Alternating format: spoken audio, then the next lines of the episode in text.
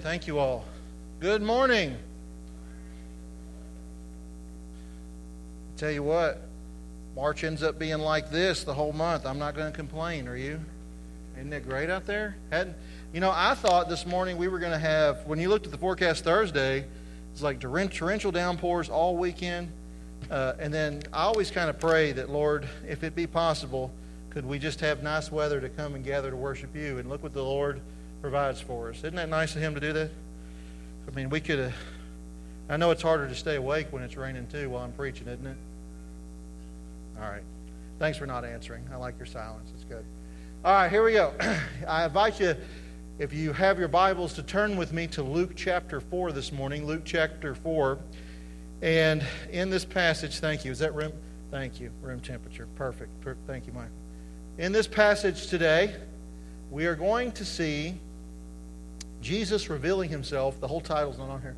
Jesus reveals himself with power. Okay? Jesus reveals himself with power. Is anyone in here a Beatles fan? Anybody listening to the Beatles? No? No Beatles fans in here at all? Or nobody will claim it in church anyway, right? Uh, so, Paul McCarthy, Paul McCartney is a, the lead singer for the Beatles, if you're not familiar with them. And he tells this story, the height of Beatlemania. People said crazy things about the Beatles, like they'll be more popular than Jesus. We'll see in 100 years, right? Who's more popular in 100 years, right? I'm, I'm pretty sure I can answer who's going to be more popular then. This was back in the uh, 60s, I guess, and he tells this story of when they were becoming popular, people would just come to his apartment in London. They would just knock on the door, and he would answer the door. I know it sounds very foreign to our culture today, but that's the way it was. He said people just didn't think about, you know, different issues that could be back then. And he said one day a gentleman knocked on his door, and he had a long beard and kind of scruffy looking, and he said, "I'm Jesus." And Paul McCartney says he didn't know what to do. He was pretty sure that it wasn't Jesus, but he also didn't want to be the person to turn Jesus away, so he invited him in to have a cup of tea. and uh, they were sipping on tea, and the studio called, and they were late for a recording session, so he had to zip over there, and he said, Listen, I've got to get over here and record this next album. Uh, would you like to come with me? And the man said, Well, yes, I would. So he took him with him to the recording studio, and he got there, and he told the guys, He said, Listen, this guy showed up at my apartment he told me he's Jesus. Now, I, I don't think he is, but uh, is, can he just sit in here? Well, is that okay? And I said, well, as long as he sits in the corner and doesn't say anything, we'll be fine. So the guy sat in the corner while they recorded an album there, their, their latest album, just didn't say anything. And when they were done, he said, thank you. And he left and just went on his way, never came back or anything like that.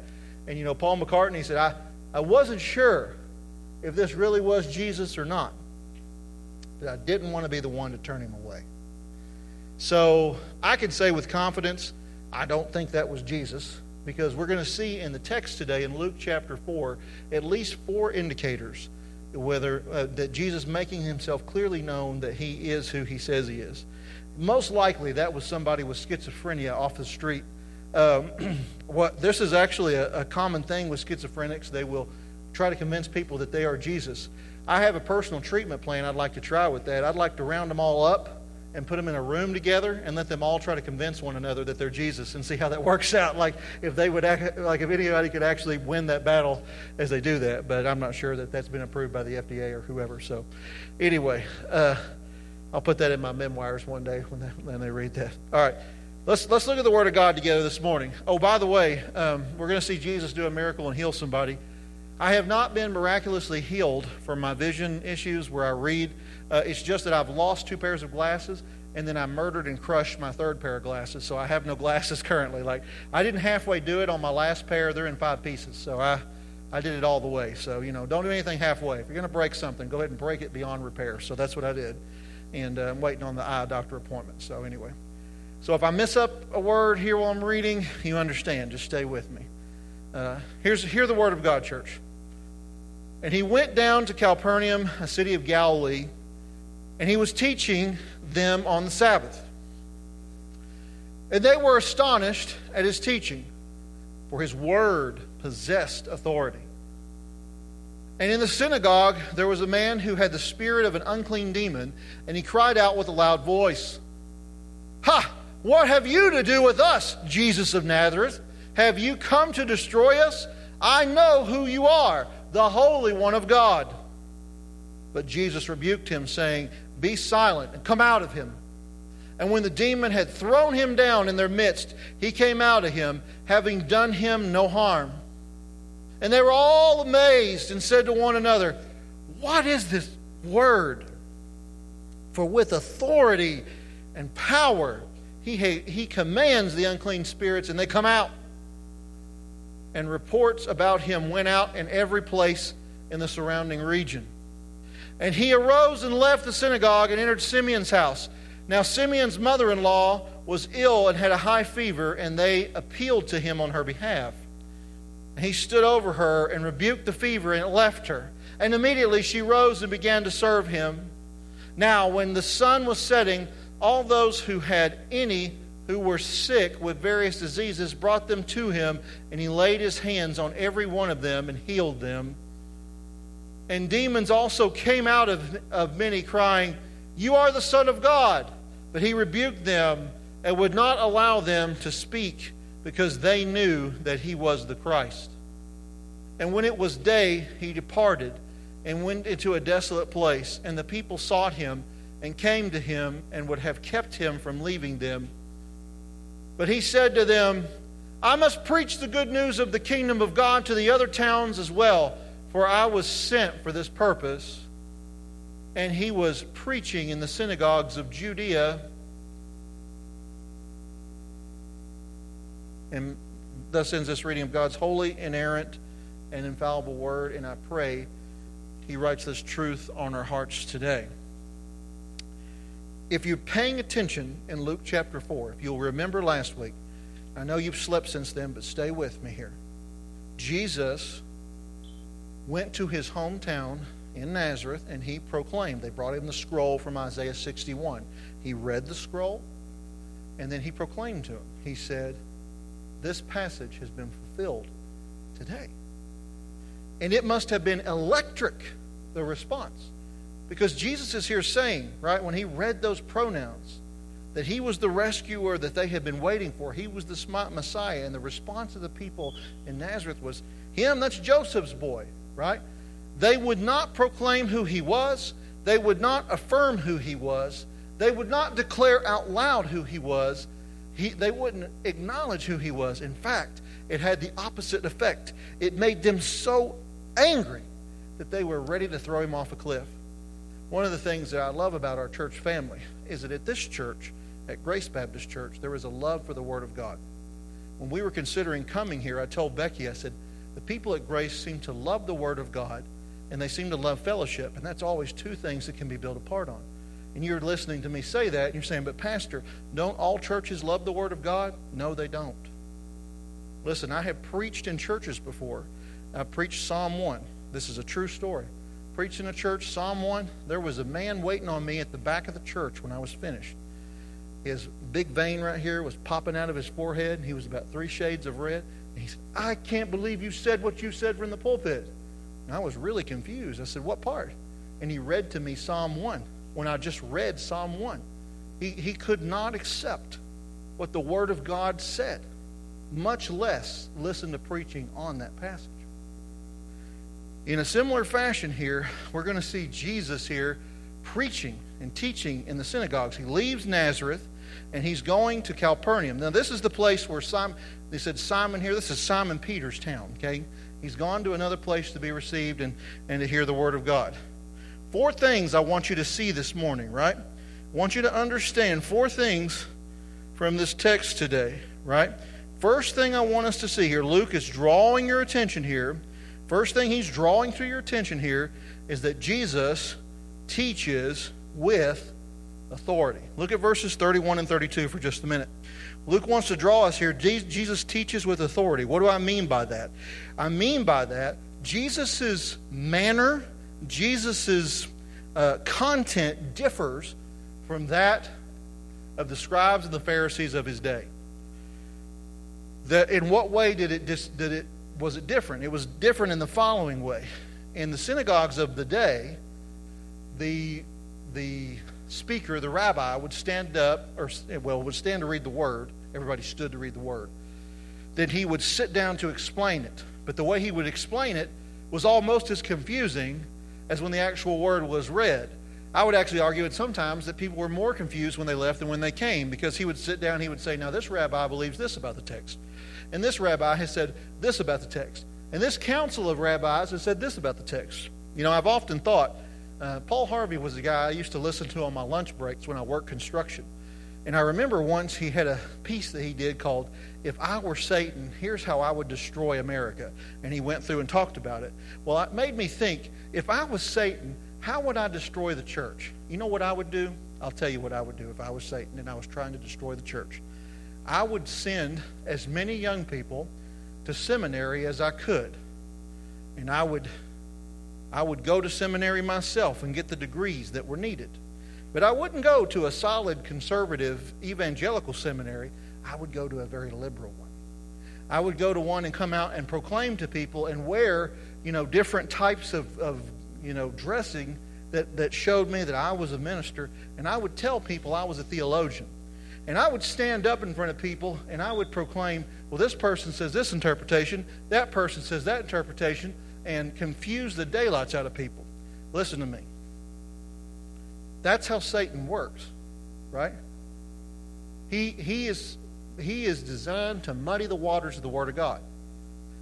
When Jesus teaches here, the content of his message is clear. Jesus always has a clarity to his message. The will of God is clear to their people in the text, right? It's not this wishy washy guessing thing and confusing you with this and that. Um, there are, I don't know if you're aware of this or not, you may be aware just from where you live. There are different styles of preaching. Did you know this? Different styles of preaching. There are what I call skyscraper sermons. Do you know what a skyscraper sermon is? That's story after story after story after story after story, little to nothing to do with the text, right? And then that's just how they do it. That concept of preaching came out of the 1970s. I don't know if you know this or not. There were some kind of neo Orthodox guys who wrote about it, and they said, We need to preach like Jesus. And Jesus told stories, so we need to tell stories. Not so fast, my friend, right? You better pump the brakes on that because let's think about this for a minute. Now, when I was in the youth group, there was a popular uh, bracelet. WWJD, do y'all remember those? What would Jesus do? That was poor as well, right? Because think about this for a second. How many of you can walk on the water of Watauga Lake? Raise your hand. How many of you can heal the blind with your spit? How many of you can tell somebody that you're going to die and then get up out of the grave three days later? Can any of you do that? Well, if you can't do that, you can't really ask, What would Jesus do? because you can't do what Jesus does. Now, you can ask the question, What would Jesus have me do? But you can't do what Jesus does, right? I guess Satan didn't like that one, right? In a similar fashion here, what makes Jesus' preaching different? There is no preacher before him who's like him there will be no preacher like him afterwards. Okay? Jesus generates parables from himself. He is able to communicate truth from himself because he is an authority unto himself. Preachers don't generate parables on their own, right? I can't do that. I'm not an ultimate authority, right? I'm Travis Tyler. I must preach to you what has been handed down. I can't mirror it. Now, can I share with you stories occasionally? Sure, I can, and I often do, if they serve the purpose of the text, right? So it's better for us, it's better for the church, not that we go story after story after story after story, because pastors aren't Jesus, right? It is better that pastors feed you steadily the diet of the Word of God, right? Do you see that distinction difference? That's important. Because there's an authority here, right, in content and light. Today, this scripture has been fulfilled in your hearing. Can you imagine the, to hear that? And then how do they respond? You know, there's just two responses here. You either relish in this truth and you believe it and you're spurred on to joy and trust and faithfulness, or you have the response that uh, that a, a atheist philosophy teacher at a conference went to where Al Mohler and some of the likes were speaking. Him and his wife were sitting on the front row and they were being interviewed by some students that were there helping with the conference. And the wife was a faithful Christian, been to the church 15 years, and she said she was just relishing in how Dr. Mohler and others brought the truth of the Scripture to life and how it spurred her on to continue in worship. And her husband, who was an atheist and taught philosophy at the university there, said, I just find this all hard to believe. That's the two reactions that you have. He said, It's all just sounds far fetched to me. That's, that's the response. When Jesus preaches and teaches, you will either relish in that truth and trust him more, or you will be like that atheist professor and say, I just, it's far fetched for me. I can't do that. Right?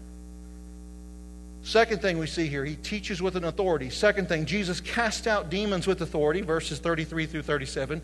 Here comes the irony that we're seeing in Luke chapter 4. Uh, long before Alanis Morissette made a song about it, the Bible had ironies all in it. And this is the great irony, right?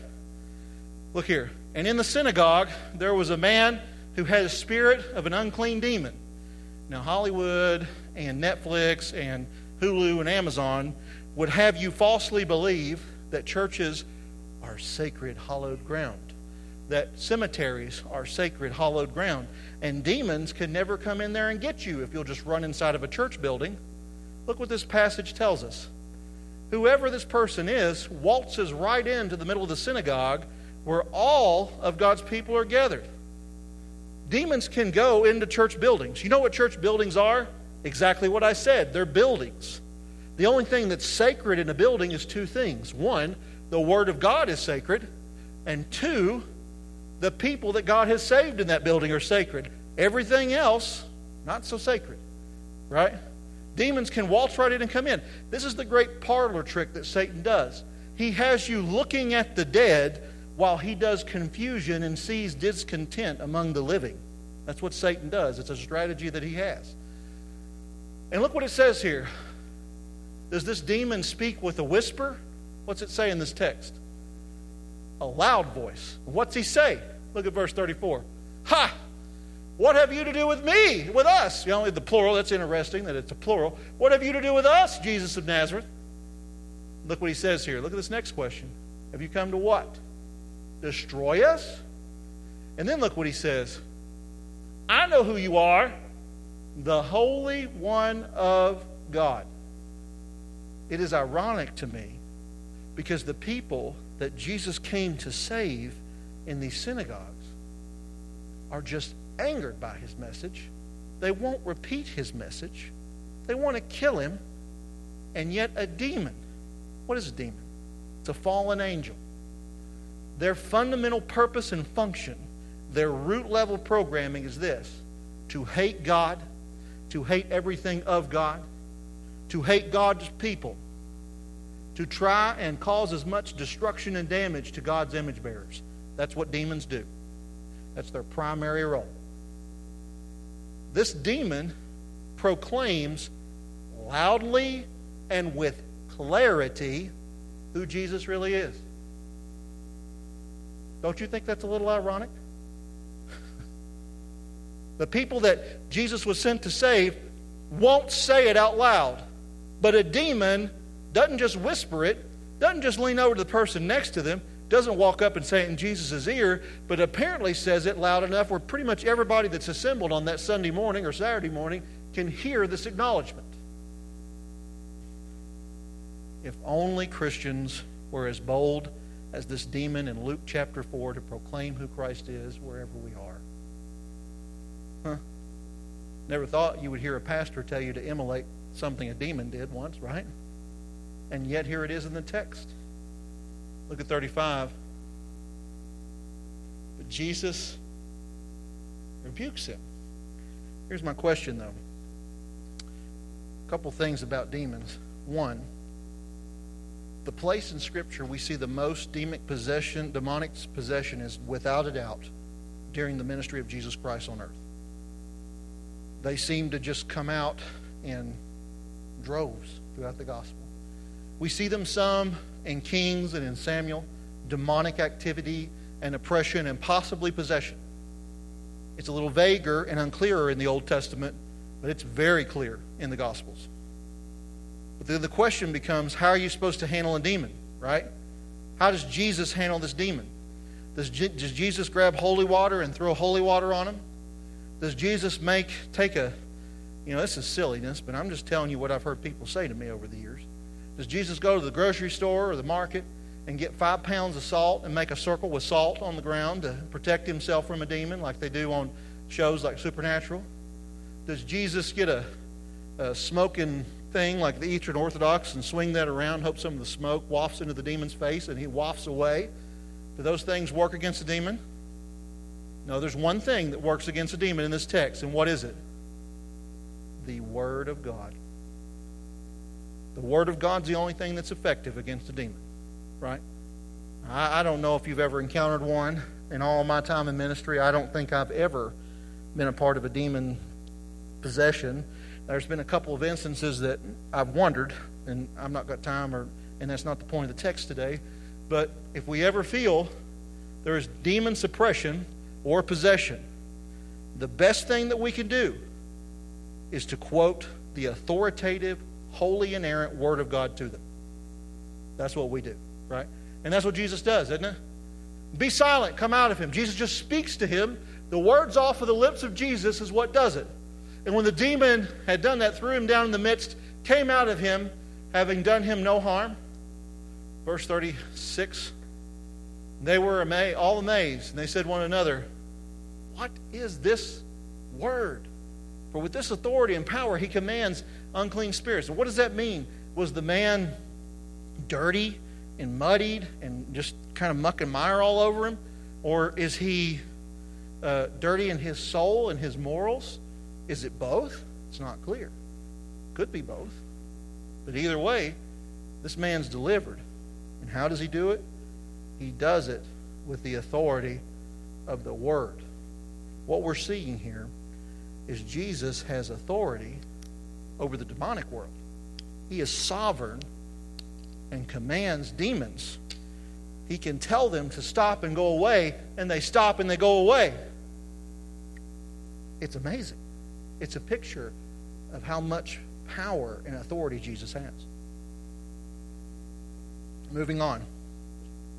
Not only does Jesus cast out demons with authority, Jesus heals the body with authority.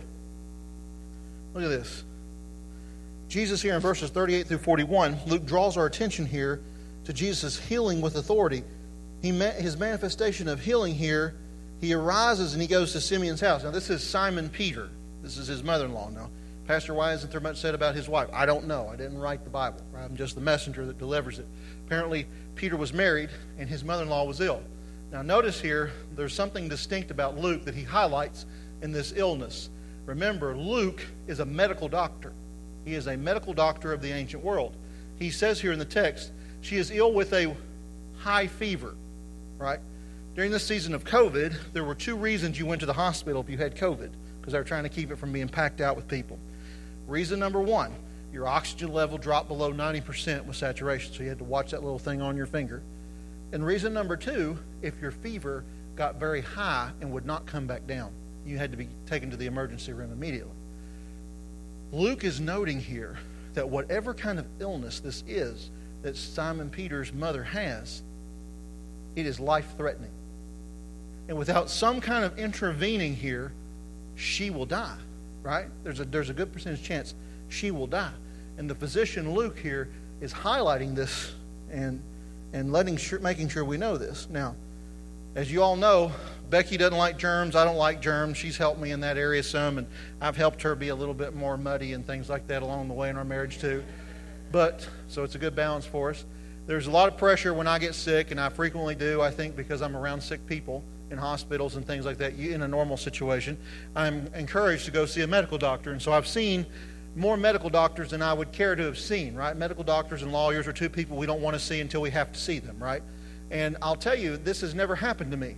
I've never gone to see a medical physician, a medical professional who has, uh, you know, pledged their life to do no harm, and, and they have stood over me and commanded a fever to leave. That's never happened one time. I've had antibiotics prescribed to me, I've had fever reducers prescribed to me, but no medical doctor has ever stood over me and commanded a fever to stop, and it stopped. There's only one person who has authority like that to command a sickness to leave a body, and according to this passage, it immediately leaves, and that would be Jesus Christ. Only the king who designed human bodies could say to a fever and a sickness like this, Get out, and it gets out.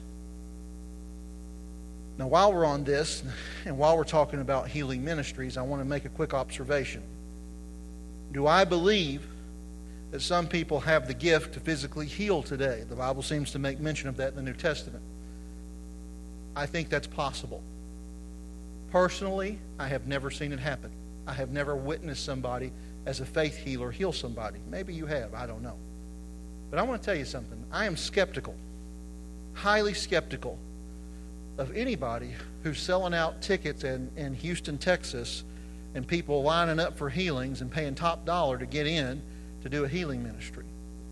I personally think if somebody has the gift of healing, that they're going to demonstrate that in a humble way, probably just going hospital room to hospital room somewhere in the Sudan in some backwater hospital nobody's even heard of, healing people quietly and in humility so that God gets all the glory and it's not a big spec- spectacular show. You see what I'm saying? Uh, that's just my opinion and how I've seen the gifts of God operate and work. So I'm open, but I'm cautious when people tell me that.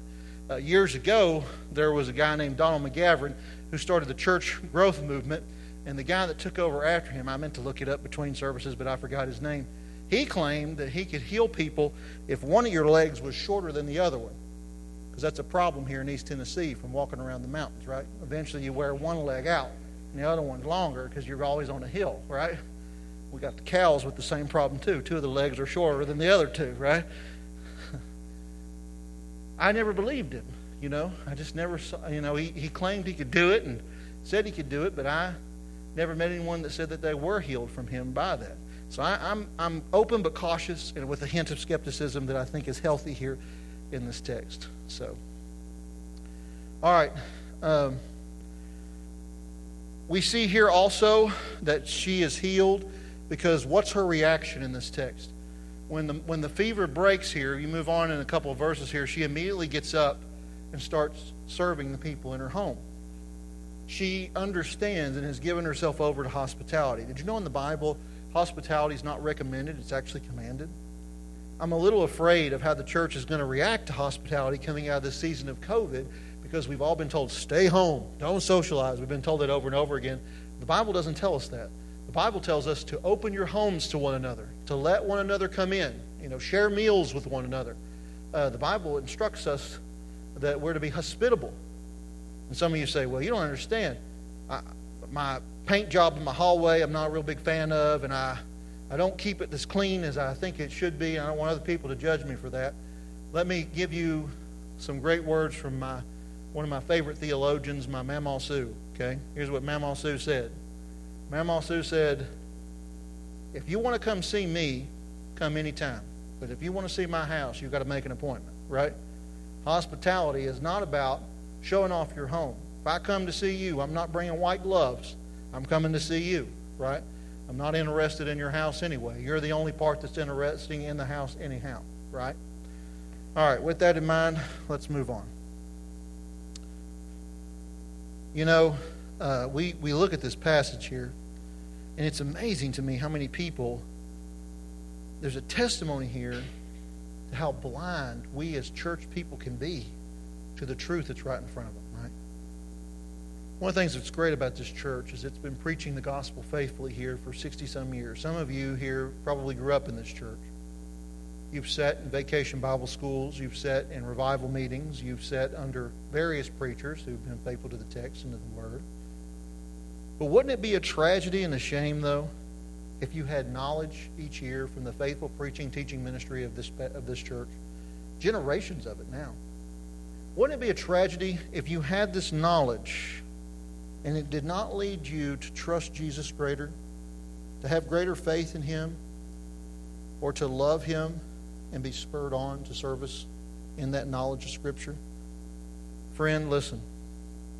If we are not pushed by knowing the Word of God, by knowing the Scriptures like this, if we're not pushed to believe Him, to trust Him, to treasure Christ, to follow Him, hear my warning today to you If you're letting that knowledge just rattle around in your head between your ears.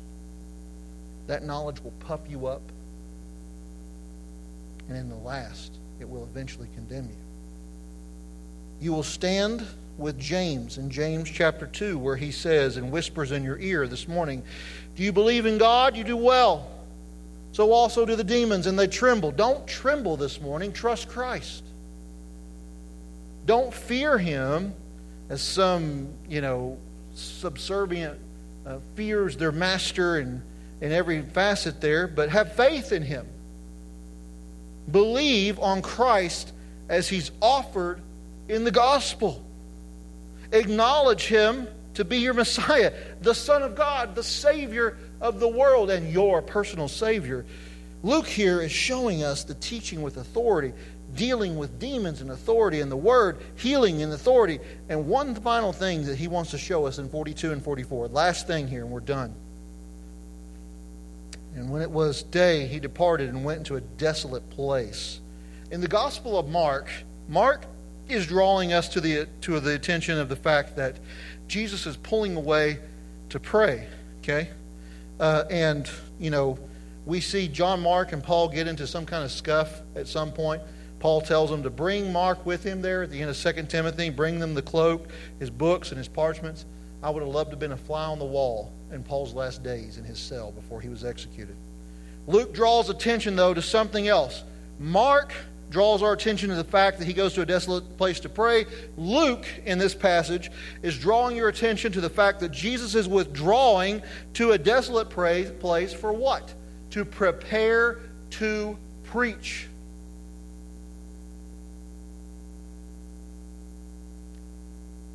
He tells us that in this way, Jesus responds to the crowd I must preach the good news of the kingdom of God to others in towns as well.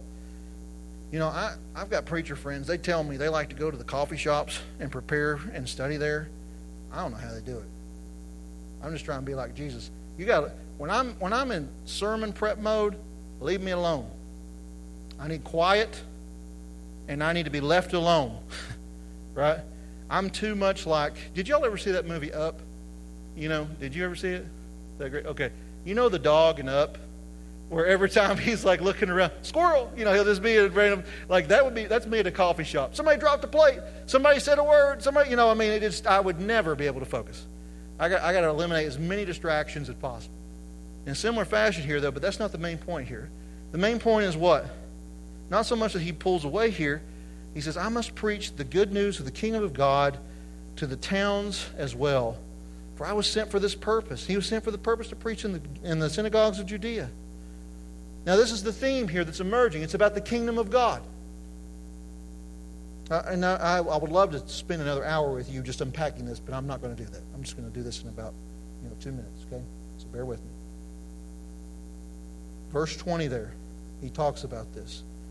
Where do we see this highlighted? This issue of the kingdom of God. Luke dealing with that, driving this theme home with us. Well, we see it in six, chapter 7, 8, 9, 10, 11, 12 or not 12, 13, 14, 16, 17, 18, 19, 21, 22, and 23. Over and over again, Jesus will be preaching the good news of the kingdom of God. It will be stated and structured that way. What's that all about? Well, you remember. Remember, beloved, that David had been promised to have a king on the throne. Then he would never fail to have a king on the throne of Israel. How long has it been from when Jesus is preaching here since uh, somebody from the line of David was on the throne of Israel? You know how long it's been? 600 years.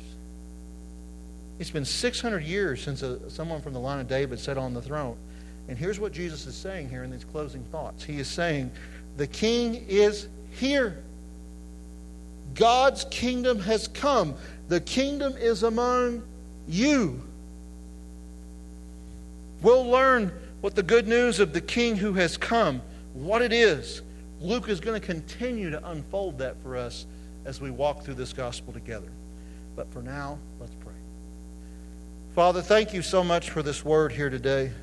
God, as we move through this passage, we are compelled to be, in many ways, like the demon who proclaims loudly who you are. Lord, knowing this, that the truth we have heard today, The truth that we don't need to just be puffed up and condemned with the knowledge we have, but rather spurred to trust and to treasure you, God. Lord, may we not just tremble at the thought of the knowledge of you, may we trust you today. God, we stand here longing for that. Help us to treasure you more greatly in our hearts as we sing this song of response to you. It's in Christ's name we pray. Amen. We're going to sing in response to the gospel preached today. You've heard it preached today. And we stand not unlike the demon here in this chapter. The truth that you have heard will have one of two things in your life. It will either destroy you finally, or it will be the good news that will set you free forever.